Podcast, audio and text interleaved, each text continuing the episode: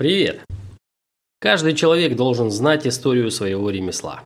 Участник американского фондового рынка не исключение. Понимая природу и последовательность событий, ты можешь эффективно использовать эти знания в будущем. Знаешь, в этом есть особенный шарм – погрузиться в детали и атмосферу 200-летней истории и стать тем самым ее небольшой частью. Теперь ближе к делу. Американский рынок ценных бумаг берет начало с образования Нью-Йоркской фондовой биржи. Она была основана 17 мая 1792 года.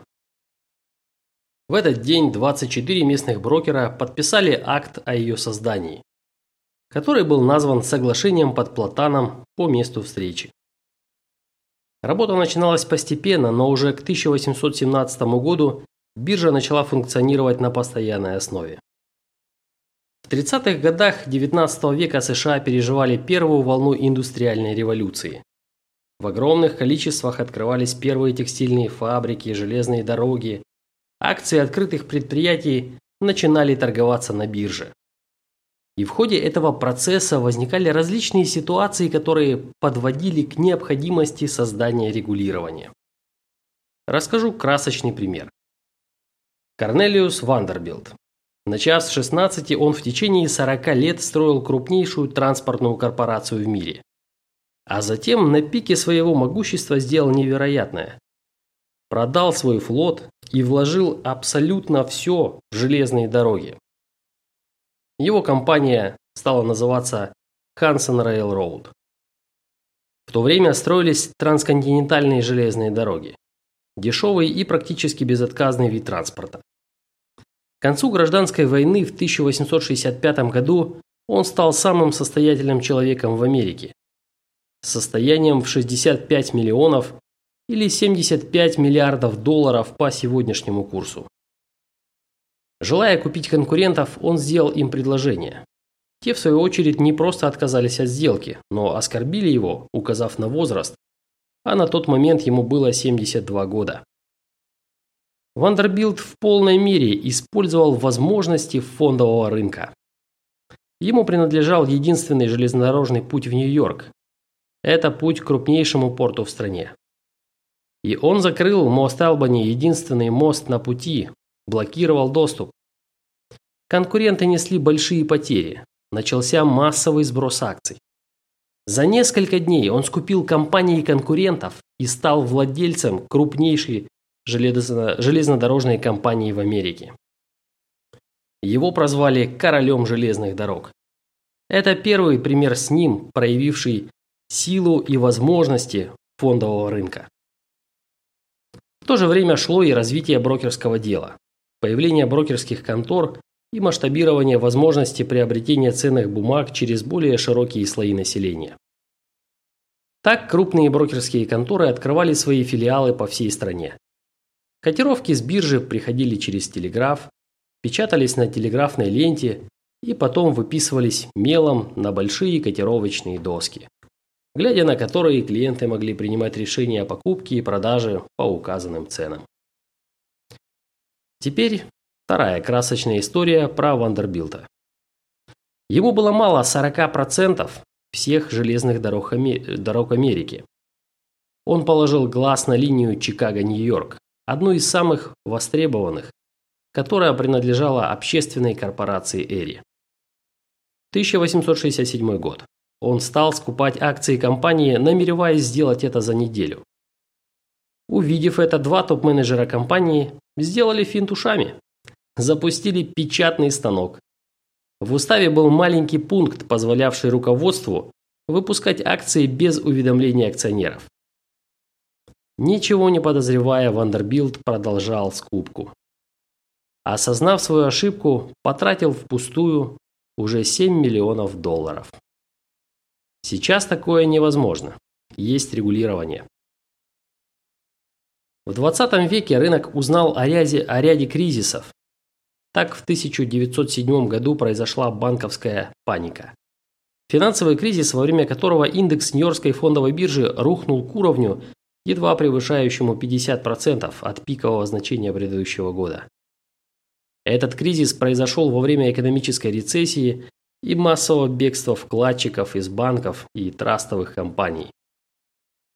В конечном счете кризис распространился по всей стране, и многие банки и предприятия объявили о своем банкротстве.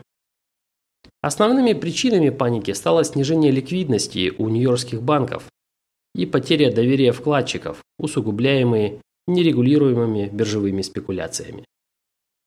В итоге для регулирования деятельности банков в 1913 году создается ФРС – Федеральная резервная система, которая существует по сей день.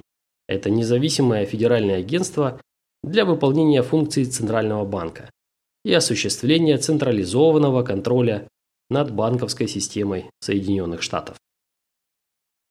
Далее рынок Америки рос во время Первой мировой, в начале 20-х годов. Было продолжение бурного роста и модернизации. Вслед за этим наступил кризис 1929 года, или Великая Американская депрессия. Итого в течение трех лет индекс Dow Jones просел на 90%. Все эти события привели к следующему. В 1933 году появился закон о ценных бумагах. Закон, принятый с целью восстановления доверия инвесторов к рынку ценных бумаг. Согласно требованиям этого закона, инвесторы могут получить финансовую и прочую информацию о компании, выпустившей ценные бумаги. Закон запрещает предоставление неверной и искаженной информации. Далее 1934 год. Закон о торговле ценными бумагами. Это закон, регулирующий непосредственно торговлю акциями, облигациями и долговыми обязательствами. И в этом же году появляется комиссия по ценным бумагам и биржам США, сокращенно СЕК, которая существует по сей день и является главным органом, осуществляющим функции надзора и регулирования американского рынка ценных бумаг. С тех самых пор структура рынка не поменялась. Существует закон, СЕК, существуют биржи, маркетмейкеры. Это компании, которые берут на себя обязанности по приобретению и хранению на своих счетах ценных бумаг определенного эмитента с целью организации их продаж. Иными словами, они создают ликвидность по тем бумагам, за которые отвечают. Далее в структуру входят брокерские компании и инвесторы, трейдеры, которыми могут являться как компании, так и каждый из нас. За эти два века истории сформировалась не только структура рынка, но и продолжают внедряться современные технологии. Так в 1971 году появилась биржа NASDAQ. Это переводится она как служба автоматизированных котировок Национальной ассоциации дилеров по ценным бумагам, которая положила начало бирже, специализирующейся на акциях высокотехнологичных компаний. И отличается тем, что в отличие от Нью-Йоркской фондовой биржи, не имеет физического места расположения так как все ее процессы полностью автоматизированы. Сегодня развитие технологий привело к тому, что мы уже не сидим в офисе брокерской конторы перед котировочной доской, на которой мелом написаны цены акций на покупку и продажу. А находимся в офисе или дома перед монитором, видим котировки акций без задержки, в реальном времени. Вместо того, чтобы рисовать графики вручную, они автоматически поступают на наши мониторы и отражаются в виде японских свечей или американских баров. История рынков после американской депрессии знала еще не один кризис или коррекцию. Это и черный понедельник октября 1987 года, и кризис доткомов 2000 и кризис, который все помнят, 2008 года. Но шло время, рынки восстанавливались и котировки шли дальше.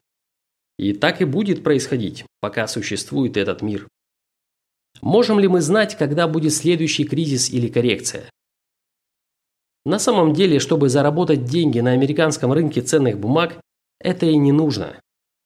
Мы не можем знать точно, куда пойдут акции. Но мы можем точно знать, как мы будем реагировать в той или иной ситуации. И это основа успешной торговли американского инвестора. Кстати, именно исторические события привели к появлению технического анализа, как способу прогнозирования движения рынка на основе его реакции на различные события. Об этом мы с вами поговорим в другом выпуске. С вами был американский инвестор. Спасибо за внимание и до встречи через неделю.